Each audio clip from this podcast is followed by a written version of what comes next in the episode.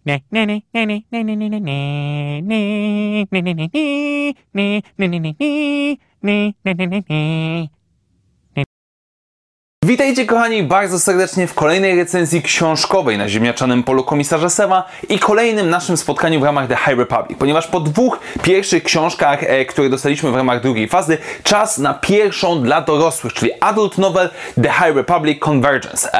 I książka ta jest, była długo wyczekiwana, o czym za chwilę będę więcej mówił, jak i również ukaże się ona w wersji polskiej w tym roku, e, ponieważ kilka dni przed tym, jak nagrywałem ten materiał, wydawnictwo Lesiejuk oraz Egmont zapowiedziały swoje pozycje książkowe i komiksowe na ten rok. Tak więc, jeżeli jeszcze tego nie wiecie, jeżeli nie kojarzycie tematu, to zachęcam Was oczywiście do mojego materiału, który link znajdziecie tutaj na górze, żebyście się zapoznali, żebyście się przekonali, o czym to, o, jakie to pozycje czekają nas w najbliższych 12 miesiącach. Jednocześnie, zanim przejdziemy standardowo, przypominam, że jako, że jest to recenzja wersji angielskiej, no to podzielę to na kilka części. Najpierw będziemy mieli część e, fabularną, czy też powiedzmy opis fabuły oraz moje ogólne wrażenia bezspoilerowe. Później będzie część e, poświęcona spoilerom e, i na samym końcu podsumowanie całościowe, bezspoilerowe. Tak więc jeżeli nie chcecie słuchać całości, to sobie przeskoczcie na YouTubie do odpowiedniego momentu, a jeżeli nie, no to serdecznie Was zachęcam do naszego dzisiejszego spotkania. Tak więc nie przedłużając, przejdźmy do The High Republic Convergence. No i oczywiście, tak jak przed chwilą mówiłem, zacznijmy od krótkiego opisu fabularnego, bezspoilerowego. I będę sobie, pozwolę sobie skorzystać z moich notatek na, w notatniku, jako że jest tutaj kilka imion, które jak zwykle mam problem, żeby zapamiętać, ale o czym jest ta książka? A znowu skupia się ona na mikroskali, a dokładnie rzecz ujmując na konflikcie dwóch planet. Planety Eiram oraz planety Eronoch. E, to są planety, które już pojawiły się w ramach The High Republic. W pierwszej fazie odegrały dosyć spore znaczenie w książce, m.in. w Ciemność, jak i również w Gasnącej Gwieździe. E, ale są to dwie planety, które krążą dookoła e, jednego, powiedzmy, jednego księżyca i mimo, że są sąsiadami, są absolutnie przeciwieństwami, ponieważ z jednej strony planeta Eiram jest wypełniona oceanami i zdecydowana większość planety jest wodnista. Z drugiej strony mamy planetę Erono, która jest e, zupełnym przeciwieństwem, ponieważ jest to powiedzmy pustynia, coś na zasadzie Bliskiego Wschodu, e, gdzie płyną pojedyncze rzeki, a mieszkańcy żyją głównie z zasobów naturalnych e, w postaci kamieni, metali, generalnie rzeczy wydobywanych z z Ziemi. I mimo bycia sąsiadami, mimo bycia tak naprawdę najbliższymi sąsiadami, te dwie planety już od kilku lat, od co najmniej pięciu lat, trwają w zaciętym konflikcie lokalnym między jedną a drugą stroną, gdzie żadna z nich nie chce, e, powiedzmy, ustąpić. I konflikt ten wpływa oczywiście negatywnie na obie strony. E, sąsiednie planety, czy też sojusznicy wszelkiego rodzaju odcinają się od tych planet. Jednocześnie jest to problem co nieco dla galaktyki, ponieważ te dwie planety znajdują się na ważnym szlaku nadprzestrzennym, e, przez co konflikt ten przedłuża się odpycha wszelkiego rodzaju wsparcie ekonomiczne, wszelkiego rodzaju handlowców i tak.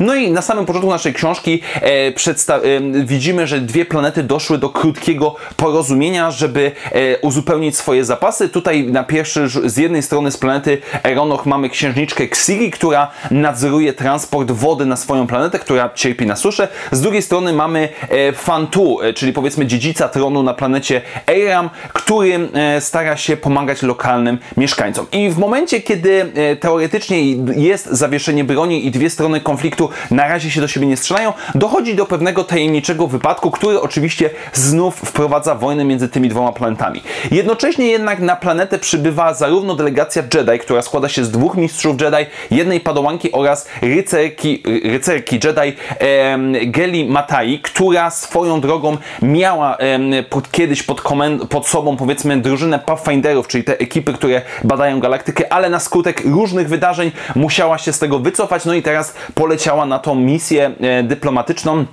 czy też pomoc y, ratunkową, e, żeby odnaleźć swój punkt odniesienia. Z drugiej strony przybywa jeden z dwóch kanclerzy e, Republiki, ponieważ w tym okresie e, Wysokiej Republiki mamy dwóch kanclerzy, jeden, y, którzy zajmują się powiedzmy sprawami wspólnie, który próbuje w pewien sposób rozwiązać dyplomatycznie ten konflikt. I oczywiście cała nasza ekipa przybywa w momencie, kiedy dochodzi do tego zamachu, wypadku, no i wszystko zaczyna nam się kręcić niesamowicie i z jednej strony strony mamy tajemnicze siły, które próbują utrzymać status quo, próbują w pewien sposób kontynuować tą wojnę z jednej i z drugiej strony, żeby osiągnąć ostateczne zwycięstwo. Z drugiej strony mamy przedstawicieli Republiki oraz em, rycerzy Jedi, którzy próbują zażegnać ten konflikt jak najszybciej się da dla zarówno mieszkańców e, tych dwóch planet, jak i również dla całej galaktyki. Jednocześnie również, em, tak jak wspominałem, był jeden kanclerz, jest drugi kanclerz, e, pani kanclerz dokładnie rzecz ujmując, która wysyła swojego syna Axela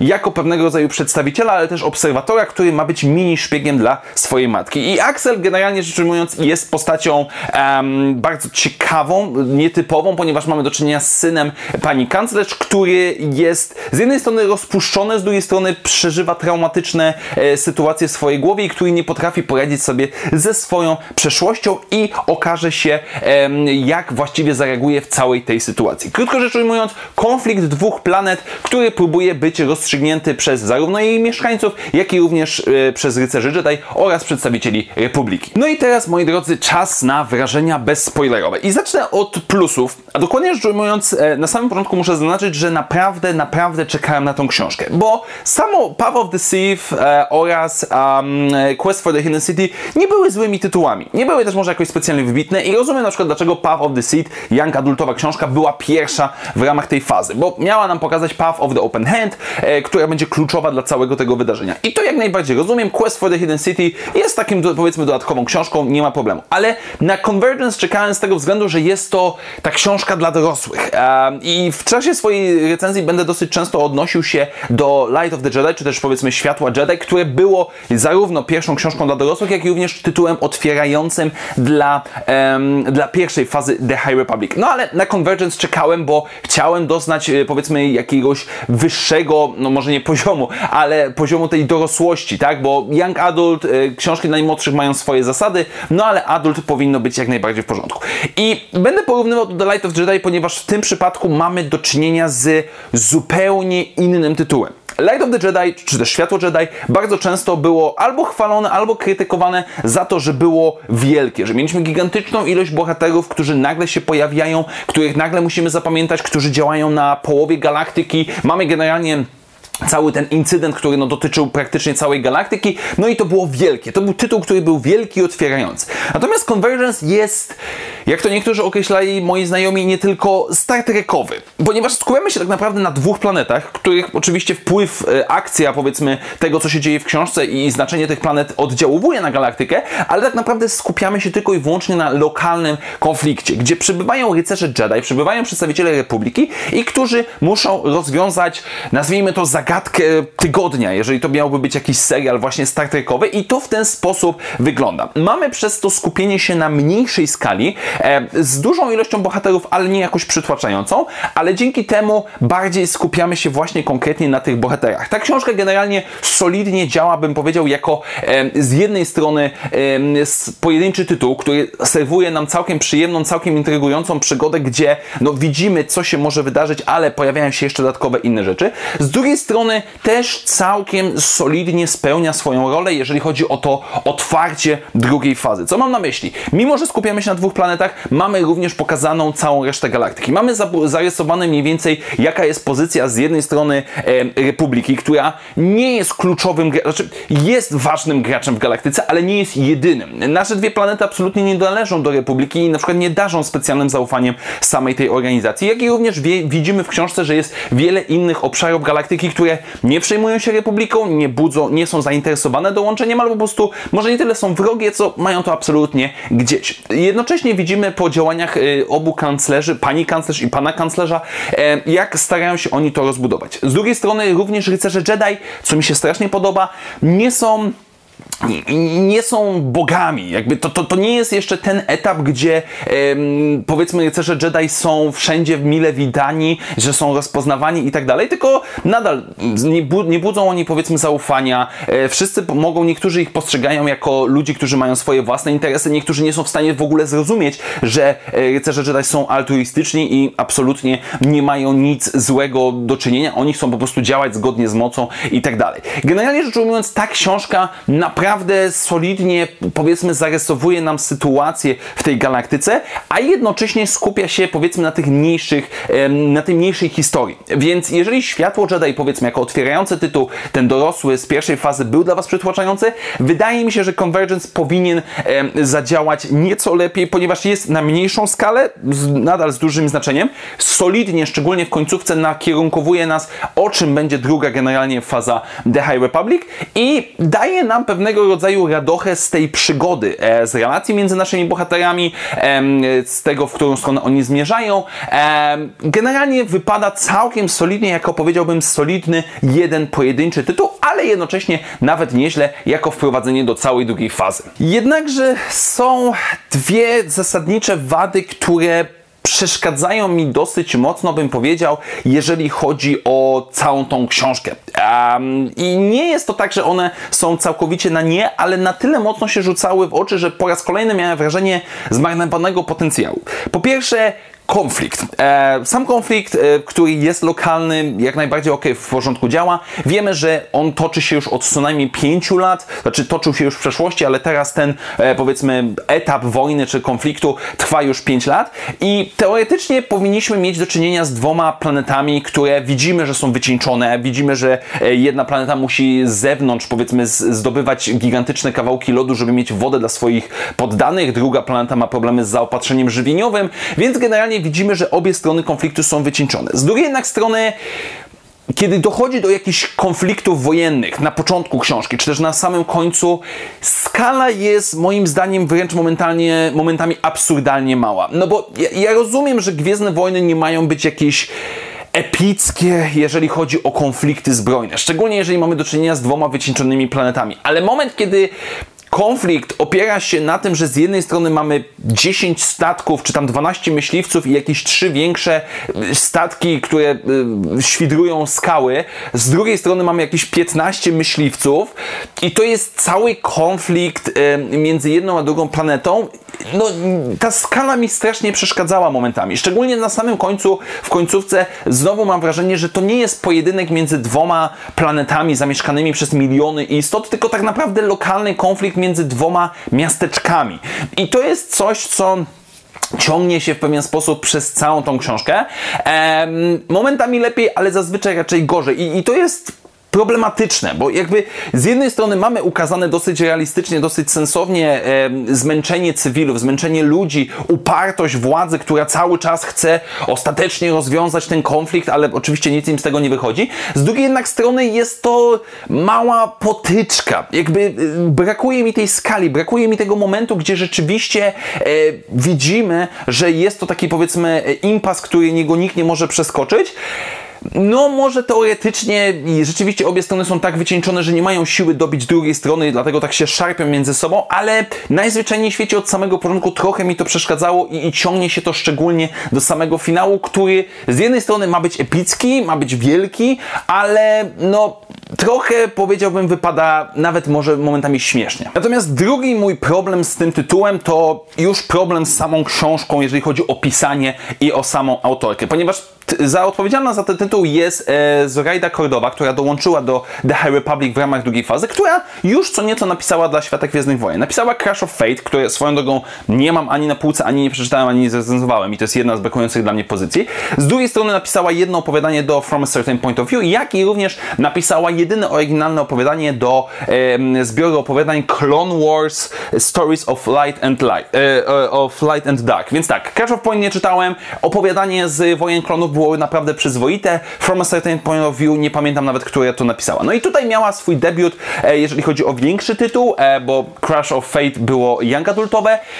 No i moim zdaniem nie wypadło. E, po pierwsze, problemem jest to, że fabuły, czy też historii jest na wiele, wiele więcej. A można byłoby moim zdaniem dodać jeszcze z 50-100 stron, żeby podbudować e, relacje między naszymi bohaterami, podbudować sytuację na naszej planecie. Z drugiej jednak strony mam problem taki, że jest kilka momentów, kilka zwrotów, gdzie z jednej strony na, na drugą stronę książki momentalnie coś się nagle pojawia. Nagle pojawia się jakiś wątek, że nasi bohaterowie muszą gdzieś polecieć, coś zrobić.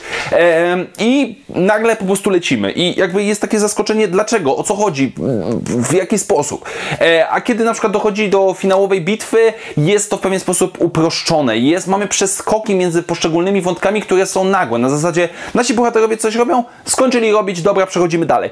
Generalnie rzecz ujmując, jest to Mam wrażenie, że książka siadła na zasadzie planowania, że trochę za dużo fabuły w zbyt małą ilość stron, bo jeżeli chodzi o pisanie, sam styl pisania, opisywanie szczególnie emocji naszych bohaterów jest tutaj jak najbardziej w porządku, ale mam wrażenie, że to wszystko jest em, w jakiś sposób ściśnięte. Przejścia między tymi poszczególnymi wątkami sprawiają pewien problem. Z drugiej strony wiem, że wiele osób często zaznacza, że no, te książki gwiezdnowojenne są momentami za długie. Ja tego tak nie odczuwam. W tym przypadku miałem właśnie wręcz taki niedosyt, że trochę jest tego za dużo. Niektóre rzeczy, niektóre wątki e, związane czy to na planecie e, Eiram, drugiej połowie książki, czy też na naszej wycieczce na inną planetę naszych głównych bohaterów dwójki, e, no to tutaj jak najbardziej wydaje mi się to niedopracowane jakby przesadzone e, i za dużo treści w zbyt małej ilości książki. I jeszcze zanim przejdę do e, części spoilerowej, co nieco o bohaterach, ponieważ wspominałem o nich już co nieco, że są całkiem nieźle napisani i pod względem bohaterskim jest tutaj jak najbardziej w porządku. Nie ma postaci, która jest jakoś absolutnie nieinteresująca, nieciekawa czy kiepska. Są, jest kilka historii, e, czy to powiedzmy bohaterów, którzy są ok, standardowi. Generalnie mieszkańcy jednej i drugiej planety, przedstawiciele władzy, którzy z jednej strony młodsze pokolenie, księżniczka i książę chcą no, zmienić coś dla swoich ludzi, chcą w pewien sposób zakończyć ten konflikt, ale muszą walczyć ze swoimi własnymi rodzicami, e, nazwijmy to establishmentem, który cały czas wierzy w tą wojnę. To jest jak najbardziej solidnie napisane. Postać Geli, e, która jest tą rycerką Jedi, która ma tą swoją jakąś nie do końca fajną przeszłość, jest sympatyczna. Jakby naprawdę, naprawdę ciekawie się ją czytało. Mistrzowie Jedi, którzy jej towarzyszą i ta inna padałanka są mocnym dodatkiem i oni są ok jak najbardziej, ale sama Gela była, mm, była intrygująca, była ciekawa, bardzo dobrze moim zdaniem było też opisane sytuacje, kiedy ona naparzała się z kimś, e, czy, czy powiedzmy używała swojej mocy. Swoją drogą, wracając do poprzedniego mojego punktu, niektóre sceny walki walki są dosyć kiepsko napisane i są takie bardzo e, po, powierzchowne, bym powiedział. Natomiast jednak najbardziej intrygującą, najbardziej ciekawą postacią jest oczywiście Axel Greylark, który będzie się pojawiał w następnych książkach. E, może to był trochę za duży spoiler, no ale dobra, nieważne.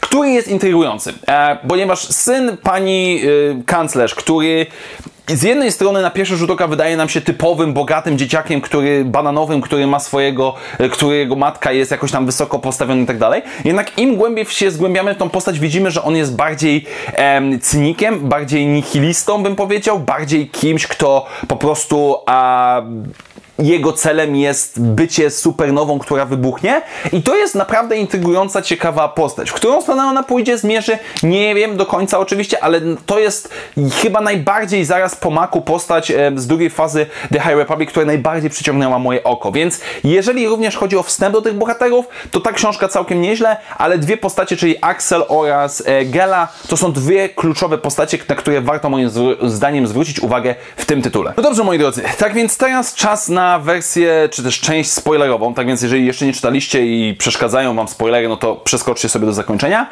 No więc jedziemy. E, I główna rzecz, która mi się rzuciła w oczy, i to wiem, że to będzie pierdoła w skali całej tej książki, to fakt tego, że znów mamy rozbudowaną Jetę. Bo Jetta generalnie jest jednym z tych punktów, który mi się strasznie podoba w drugiej fazie The High Republic. E, I teraz za chwilę będę zaczynał słuchowisko Battle of the Jetta i nie mogę się doczekać zdecydowanie na to. I jest fakt tego, że w tej książce pojawia nam się informacja, iż nie tylko rycerze Jedi przyjmowali młodzików, czy też powiedzmy małe dzieci wrażliwe na moc. Że na Jetie znajdowało się gigantyczna ilość jakichś tam innych kultów, e, wyznań religijnych związanych z mocą i tak dalej. I one również przyznawały, przy, adoptowały te swoje dzieciaki w ramach e, powiedzmy swoich struktur. I to jest fajne. To, to mi się naprawdę podoba, że ta Jetta, która gdzieś tam w Łotrze 1 pojawiła się, może nie tyle przypadkiem, co została tam zainicjowana, tutaj w drugiej fazie The High Republic nabiera tak bardzo rumieńców. Nie jest tylko Jediowa, ale jest właśnie takie multikulti, coś na zasadzie Jerozolimy yy, gwiezdnowojennej. Yy, dalej idąc, mamy oczywiście wątek Path of the Open Hand. I to jest jedna z rzeczy, na której chcę pomarudzić w osobnym materiale. Mam nadzieję, że w przyszłym tygodniu mi się uda to nagrać.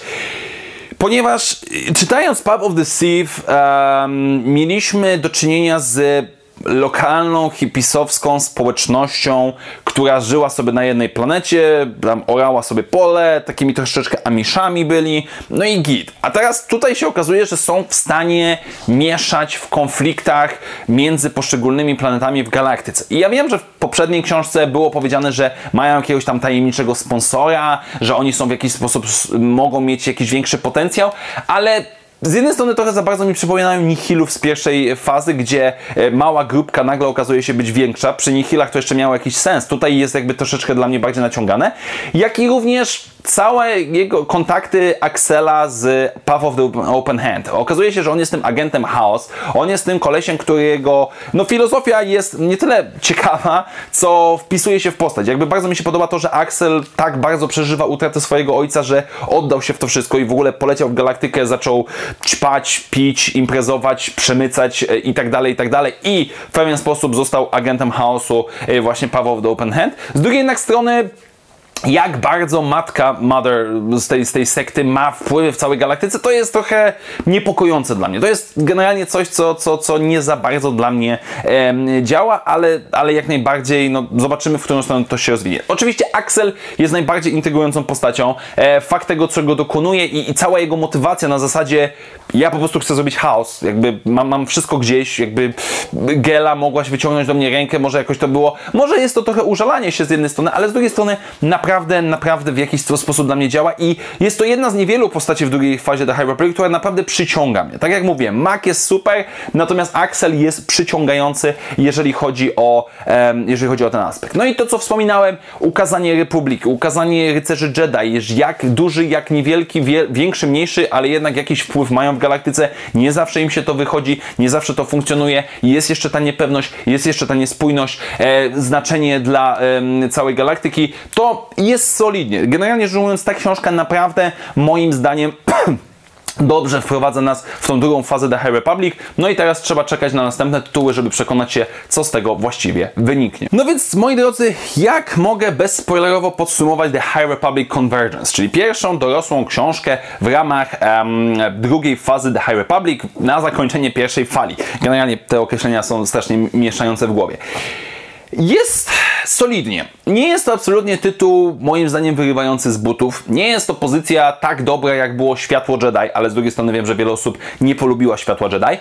Jest to książka, która wprowadza nas w tą drugą fazę. Jest to książka, która skupia się na mniejszym konflikcie, dzięki czemu możemy bardziej skupić się na naszych bohaterach i pod tym względem działa. Z drugiej jednak strony, jeżeli jesteście jakoś bardzo wrażliwi na realistyczność w świecie Gwiezdnych Wojen, to skala tego konfliktu e, może Wam przeszkadzać, jak i również literacko moim zdaniem jest tutaj sporo rzeczy, które można byłoby lepiej dopracować, można było poświęcić więcej miejsca albo po prostu skrócić niektóre wątki, czasami te rzeczywiście przejścia między poszczególnymi historiami są mm, naciągane albo są bardzo, bardzo skrócone. Pod względem bohaterów jest jak najbardziej sympatycznie, jest komu kibicować, jest kogo podejrzewać i generalnie dostajemy solidną książkę, nie przełomową, nie wybitną, która jest niezłym otwarciem całej tej drugiej fazy, mimo że poprzednie książki oczywiście były wcześniej, to tutaj dostajemy coś, co może przypaść do gustu, co jest niezłą pozycją gwiezdnowojenną, ale absolutnie nie mogę powiedzieć, że jest bez wad. Ma kilka uwag, ale to już każdy z Was raczej oceni samemu. Moim zdaniem jak najbardziej można czytać, jak najbardziej można czytać nie czytając Path of the Sith, y, czy też powiedzmy Quest for the Hidden City, szczególnie Quest for the Hidden City jest na razie niepotrzebne. Jest to tytuł, od którego można zacząć moim zdaniem drugą fazę The High Republic, ale nie spodziewajcie się moim zdaniem jakichś wybitnych fajerwerków od solidna pozycja gwiezdnowojenna. Tak więc dziękuję Wam bardzo serdecznie moi za dzisiejsze spotkanie. Standardowo zachęcam do dzielenia się komentarzami e, pod tym materiałem. Jeżeli to są spoilery i jeszcze książka nie wyszła po polsku, no to oznaczcie tam kropkami. Jak i również przypominam, że jeżeli podoba Wam się to, co robię na kanale, możecie wesprzeć moją działalność stawiając mi wirtualną kawę, do której link znajdziecie w opisie tego materiału. Jeszcze raz wielkie dzięki serdeczne za dzisiejsze spotkanie. Do zobaczenia w następnych materiałach i jak zawsze niech moc będzie z Wami. Na razie, cześć!